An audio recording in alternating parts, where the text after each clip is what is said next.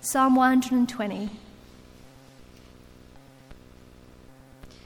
I call on the Lord in my distress, and he answers me. Save me, Lord, from lying lips and from deceitful tongues. What will he do to you, and what more besides, you deceitful tongue? He will punish you with a warrior's sharp arrows, with burning coals of the broom bush. Woe to me that I dwell in Meshech, that I live among the tents of Kedar. Too long have I lived among those who hate peace. I am for peace, but when I speak, they are for war. We're going to say Psalm 121 responsively, so I'll say the odd verses, you respond with the even. I lift up my eyes to the mountains. Where does my help come from? My help from the Lord, the maker of heaven and earth. He will not let your foot slip. He who watches over you will not slumber. Indeed, he who watches over Israel will neither slumber nor sleep. The Lord watches over you. The Lord is your shield at your right hand. The sun will not harm you by day nor the moon by night. The Lord will keep you from all harm. He will watch over your life. Lord will watch over your coming and going, both now and forevermore.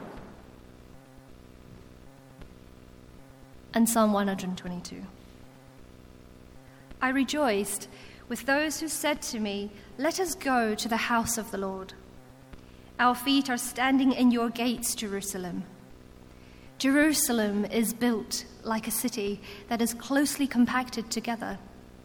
That is where the tribes go up, the tribes of the Lord, to praise the name of the Lord according to the statute given to Israel. There stand the thrones for judgment, the thrones of the house of David. Pray for the peace of Jerusalem. May those who love you be secure. May there be peace within your walls and security within your citadels. For the sake of my family and friends, I will say, Peace be within you. For the sake of the house of the Lord our God, I will seek your prosperity. This is the word of the Lord. Luke 9. And uh, Jesus was on a journey. We're thinking about journeying today. And Jesus went on the greatest journey the world has ever known the journey from heaven to earth. He became a man. He started in Galilee in the north of the country. And then the turning point, you might say, in Luke's gospel is this verse. Just listen to it Luke 9, verse 51. As the time approached for him to be taken up to heaven, Jesus resolutely set out for Jerusalem. And from then on, for the rest of the gospel, Luke points out where he is on the journey, heading to Jerusalem, via Jerusalem, back to glory. Let's pray.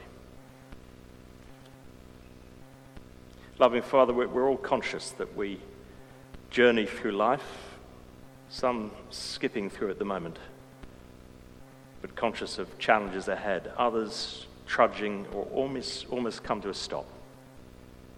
And so we need your help, both in clarity as to where we're heading and in how to get there. So please help us through your word, we pray. For Jesus' sake. Amen. Now, listen to this song, and uh, please, no shouting out, but as soon as you recognize it, just put your hand up. I'm sitting in the railway station, got a ticket for my destination.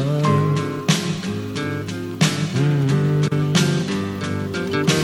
On a tour of one night stands, my suitcase and guitar in hand. And every stop is neatly planned for a poet and a one man band.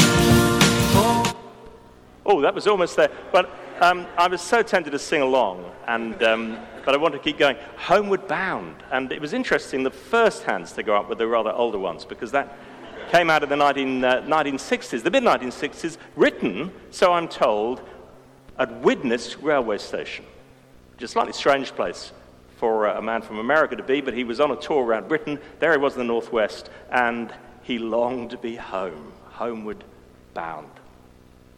I could actually have chosen a whole number of songs, and I wouldn't be surprised if immediately you think of other homeward bound songs. Michael Bublé wrote a song, Home, John Denver, Take Me Home, Country Roads. There are poems, Robert Browning's Home Thoughts from Abroad, Oh, to be in England, now that April's there. But actually, I don't think we have to sort of fish out there to songs and poems that others have written.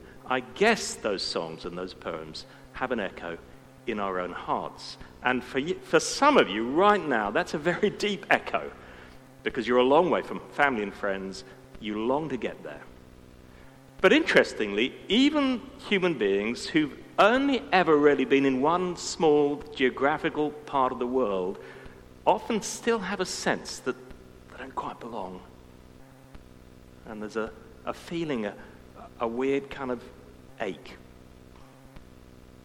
There's a book that was published, I think, a year or two ago about this theme of home. And the writer says this Home represents humanity's most visceral ache and our oldest desire. Oldest desire. Why? Because the Bible says we were made to be at home with God. And the Garden of Eden, described in Genesis 2, is a beautiful picture of home for humanity. Perfect relationship with God and with one another.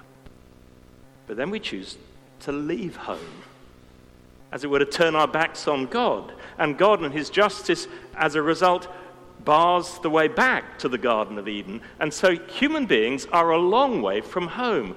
That's part of the human condition by nature.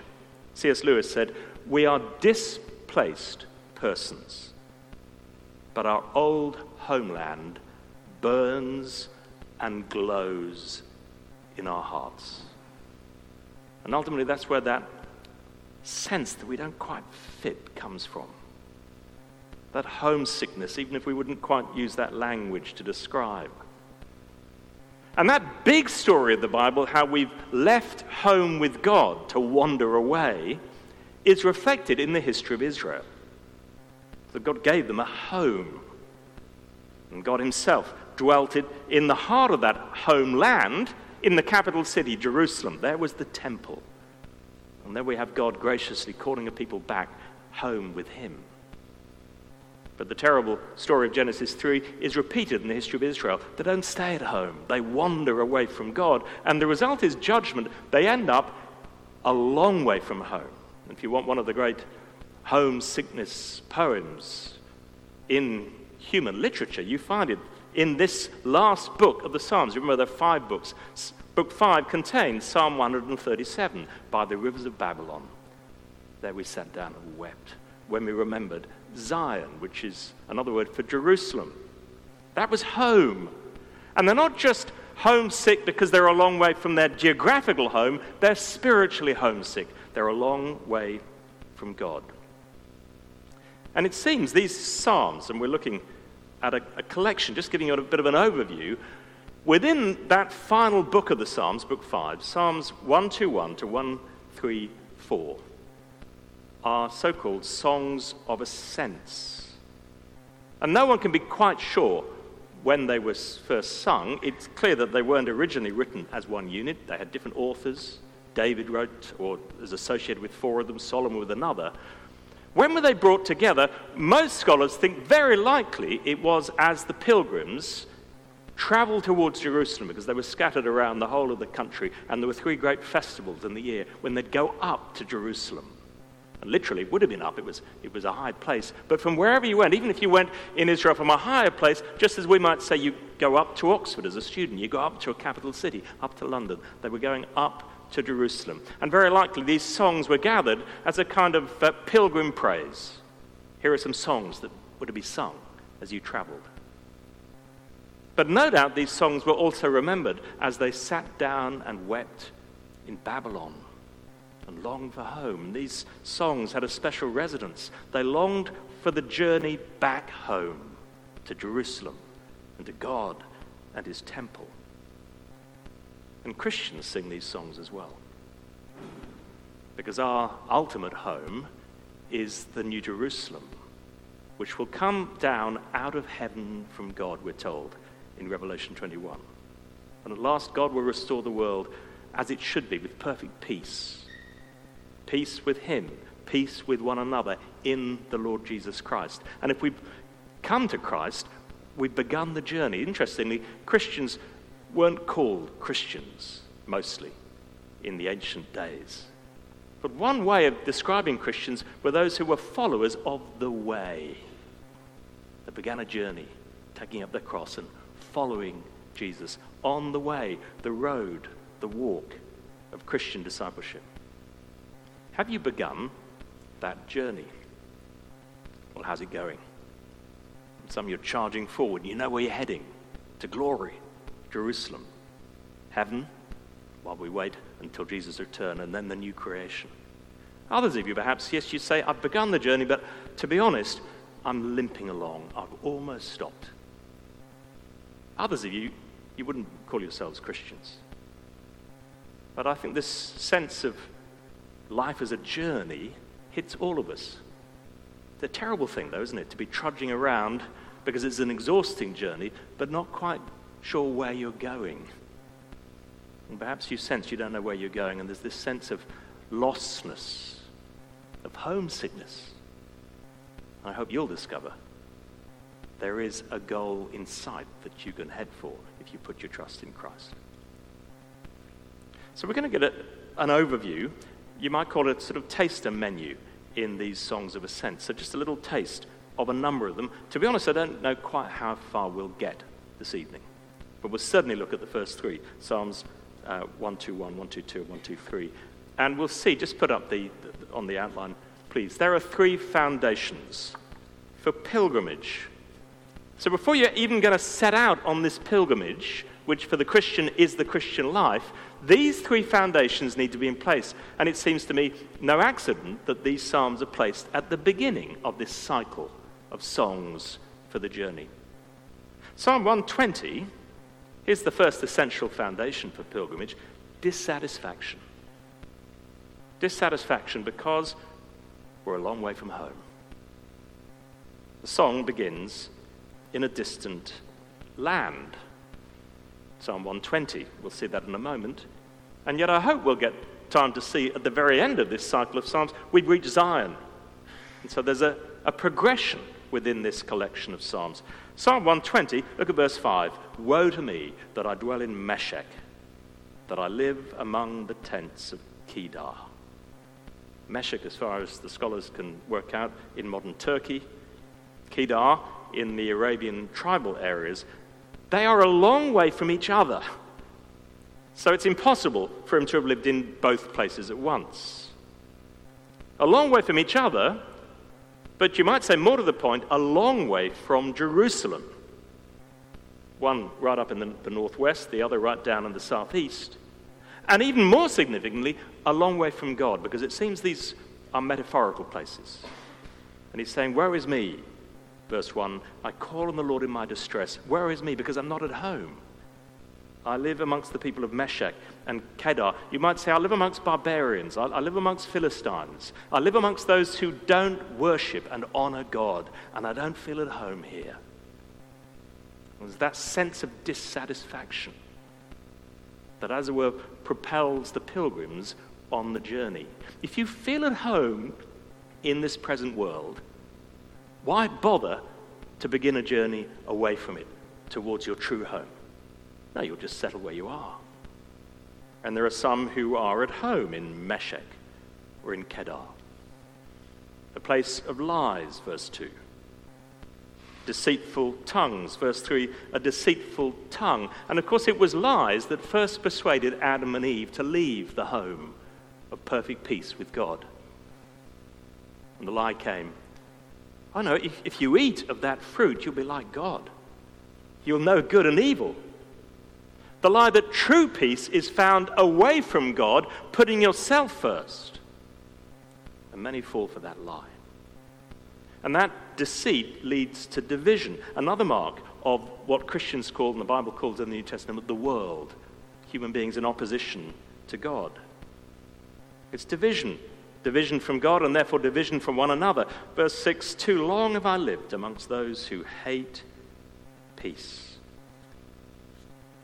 Well, do you feel a sense of dissatisfaction? I was talking to some friends of mine recently. Their, their son has sadly moved a long way from the Lord. And they said, we, we chatted him last week, and um, he was happy.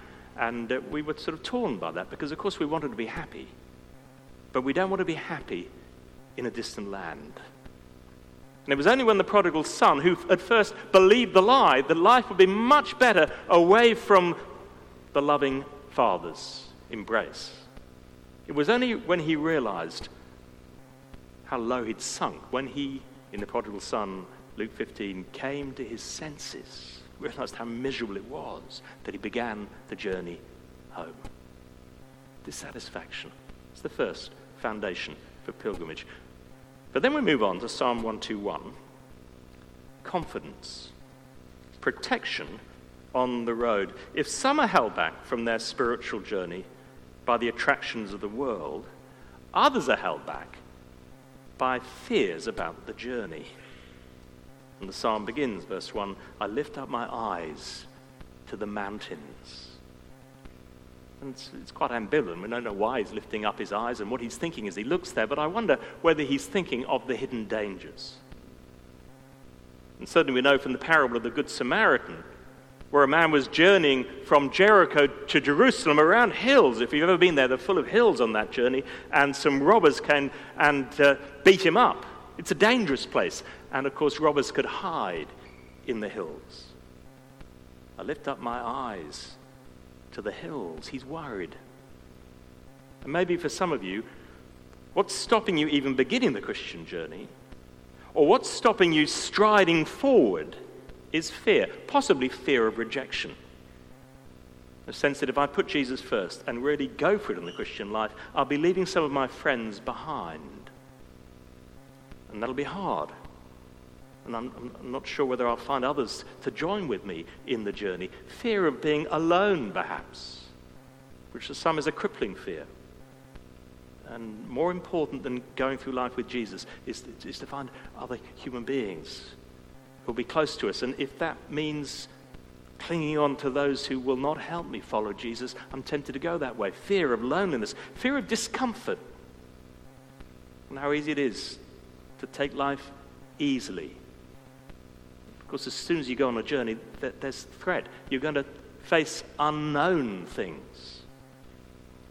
On Wednesday, we had our, our world focused prayer meeting. And it was thrilling as I looked at virtually all of those people I remember when they were much younger. And in most cases, they weren't thinking of going all over the world to preach the good news of Jesus Christ. But they had the courage to go where Jesus led them. And of course, when you start out going with Jesus, you've no idea where he'll lead you. And that's a bit scary because you're handing over control to someone else because he's going to set the destination of your life. Maybe fear holds us back. But the psalmist says, I lift up my eyes to the mountains. Where does my help come from? Glorious answer, verse 2. My help comes from the Lord, the maker of heaven and earth. You scared of heading forward in the Christian journey? Maybe scared of one particular step. That's going to be very costly for you. And the psalmist says, Listen, you're not on your own on the journey. You've got the greatest of all helpers, the maker of heaven and earth. Interestingly, he doesn't dwell on that fact. He's the God of all might. What he dwells on is a stress that this God, the maker of heaven and earth, who cares for you, is always with you watching. So it may be that you think, yeah, I believe in God. I believe He's mighty. But as one friend of mine said to me very honestly just a couple of weeks ago, I've no doubt that God is sovereign. I just doubt that He cares. I've no doubt that he's in control of everything. I'm just not sure whether he even notices me and my problems in life. It was very honest.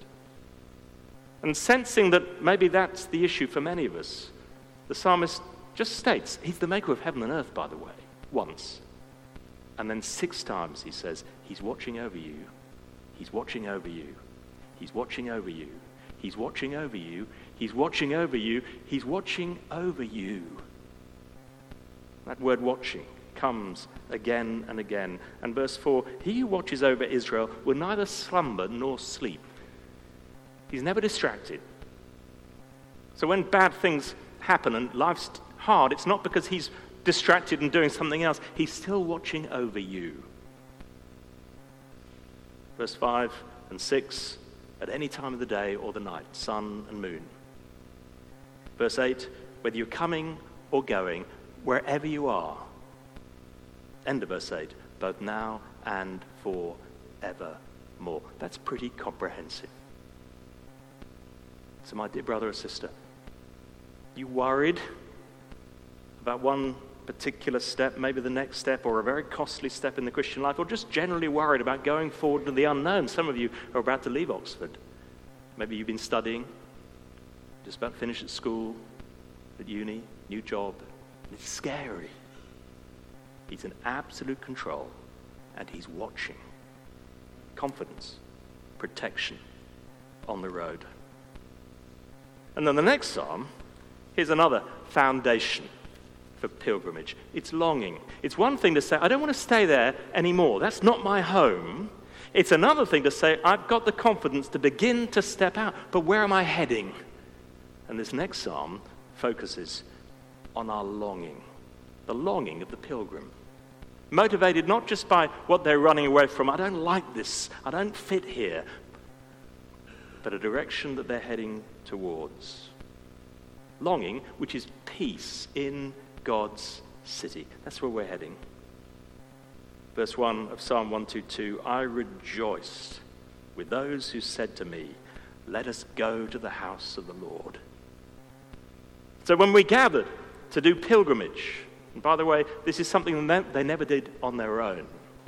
And you'll notice constantly they're speaking to each other, encouraging each other. And when others said, Let's go on this journey, not just individually, but together, oh, my heart started beating. And I thought, Yes, I want to go on this journey. I rejoiced with those who said to me, Let us go to the house of the Lord. And then, verse 2, straight away, he says, Our feet are standing in your gates, Jerusalem. And it seems a bit strange. I rejoiced when they said, Let's go, and it seems almost as if he's arrived already. That was a quick journey, wasn't it?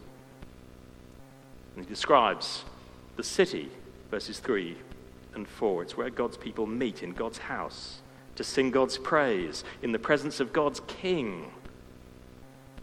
And quite possibly, as he's setting out with others on yet another journey that would have gone year by year, three times a year, he's remembering a previous time when he's got there, and it was amazing. It's worth getting there. It's wonderful to be in the presence of God's people when we sing praises, maybe at the Passover or at the Harvest Festival. And that sense of expectation keeps him going on the next journey. But then notice the shift in the psalm. Verse 6 Pray for the peace of Jerusalem. This joyful expectation then morphs into fervent prayer because there's a realization, although he's been there before and it was wonderful, it's not absolutely secure. This is not the heavenly Jerusalem that the Bible ultimately points to. Yes, there are great things about being with God's people in Jerusalem back then, but this is not the end. It still has threats. And so pray, verse 6, for the peace of Jerusalem. May those who love you be secure. Verse 8, for the sake of my family and friends, I will say, Peace be within you. This is not a prayer for us as we pray it today, for an end to the tensions in the Middle East. It's a great thing to pray for. But that's not what this psalm is talking about. Because for those of us who are Christians, Jerusalem and all it represented then is now fulfilled in Christ.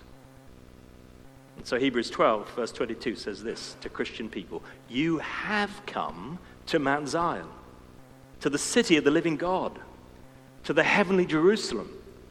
Because the ultimate place where we meet with God is not some human earthly building, it's the Lord Jesus Christ. And when we put our trust in Him, we've come back to God. We're at home. And spiritually speaking, we're there in the heavenly Zion. But for the time being, we must live in, if you like, the Babylon of this present world. And we're a church on pilgrimage, not yet completely secure. Sadly, still often divided. So pray for the peace of Jerusalem is really saying, pray for God's church. Pray for those who are facing destruction and hatred in other parts of the world because they're Christian. Pray for one another that as we travel together, there'll be an amazing sense of peace and unity. And pray that ultimately, what God has promised will come the perfect peace that Jesus came to establish would be fulfilled when the New Jerusalem comes down out of heaven from God. That is our longing. A lot of people have no idea where they're heading to in life. And the great thing is, if you're a Christian, you know. If you're not, where are you heading? To the grave? Is that literally the dead end? One friend of mine in his late 70s got cancer and the, he was then told it was terminal. And he said, with uh, sadness, because he was worried about what he was going to miss, and yet with real hope, you know what? I'm absolutely convinced the best is still to come. That's the longing, peace in God's city. Now, we haven't got time to look at all the other Psalms, and I want to give you uh, a taster. And I want you to keep looking through these Psalms and see the way they help us to, to form our heart longings and encourage us on the pilgrimage. So, what I'm going to do is give you an outline for the final few Psalms. Here are some marks of pilgrims, and you might want to jot those down, or at least remember them, or even take a photograph. And they might help you to look at those Psalms at the end, but great to look at the other ones in the middle. Three marks of pilgrims. There's the beauty of Psalm 131 a quietness of spirit. My heart is not proud, Lord. My eyes are not haughty. I've calmed and quietened myself. I've reminded myself that I'm not the ruler of the world, but God is. I've become, verse 3, verse 2 rather, like a weaned child with its mother. And you remember those times when you, you, would stopped because you wouldn't remember being in your mother's arms, literally feeding before you were weaned. But once you're weaned, there's a bit of independence, and yet you always come back to mother, at least you can. And that's the beautiful picture that David says, even though he's the great king of Israel, he says, uh, actually, spiritually speaking, even though I've got a bit of independence, I need to keep on coming back. And there's a wonderful security in my mother. That's the Christian's attitude, quietness of spirit. Focus, Psalm 132, you'll have to look it through, but it's very interesting. Same great thrust. It's about Zion, which is Jerusalem. It's about a longing that God's temple, his dwelling place, would be established again. The Babylonians destroyed the temple completely and they longed for the temple and the city to be restored. But right at the heart of this psalm, it's there in verse 10, is the king. For the sake of your servant David, do not reject your anointed one. He's there at the beginning of the psalm, verse 1. Lord, remember David. He's there at the end of the psalm, verse 17. Here I will make a horn, that's a symbol of strength, grow for David and set up a lamp for my anointed one. Anointed one, that means Messiah, Christ. And we've seen right from the second psalm where God says, I have installed my king on Zion, my holy mountain. That the psalms are encouraging us to look for that moment when God's Christ comes and when he's installed, as it were, in the heavenly Jerusalem.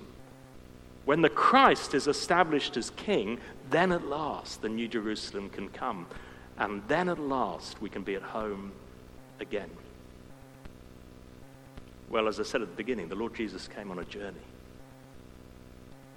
And it was a journey from heaven to earth and then from Galilee to Jerusalem. He set his face. Why? Well, the Christ, the King, had to go to Jerusalem. He went to the temple in Jerusalem, but that wasn't the ultimate destination. He then went to the cross. And yes, he set his face towards Jerusalem despite his followers saying, No, don't go because they'll crucify you, they'll, they'll, they'll kill you. And Jesus knew he had to die, but that was not the ultimate destination. He died so that we could join him in the ultimate destination. Because we deserve to be banished from home, like Adam and Eve. We turned away from God. We deserve that banishment. How can we possibly come back home? Because Jesus Christ faced the penalty we deserve, as we're going to remember as we take bread and wine. And then, having died, he rose, he ascended, and one day he'll return. And all those who are waiting for him, who've already spiritually come home to Jesus and have a sense of home by the Holy Spirit as he lives within us, we are his temple.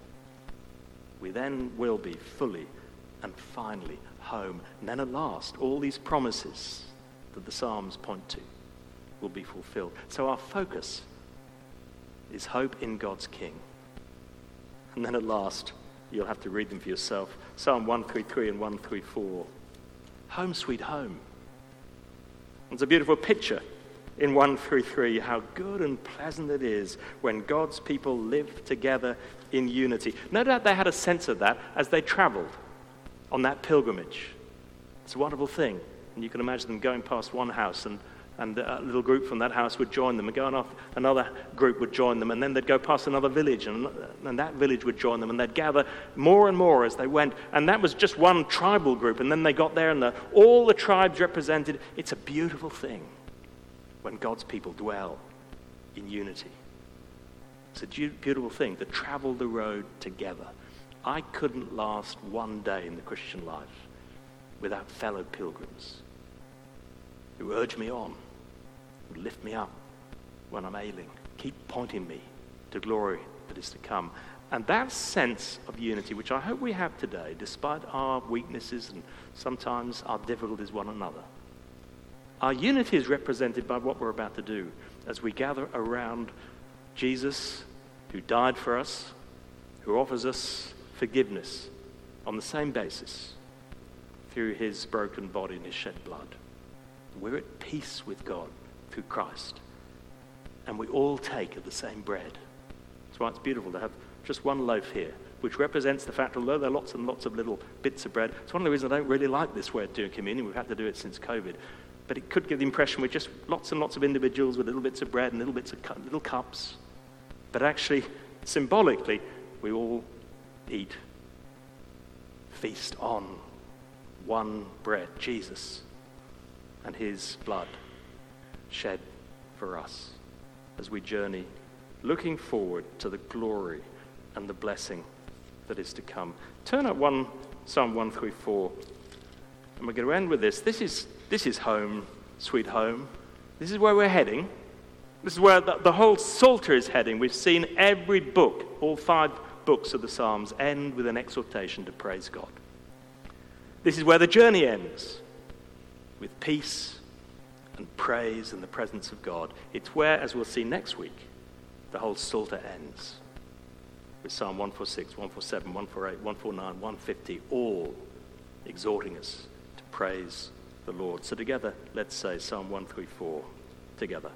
Praise the Lord, all you servants of the Lord who minister by night in the house of the Lord.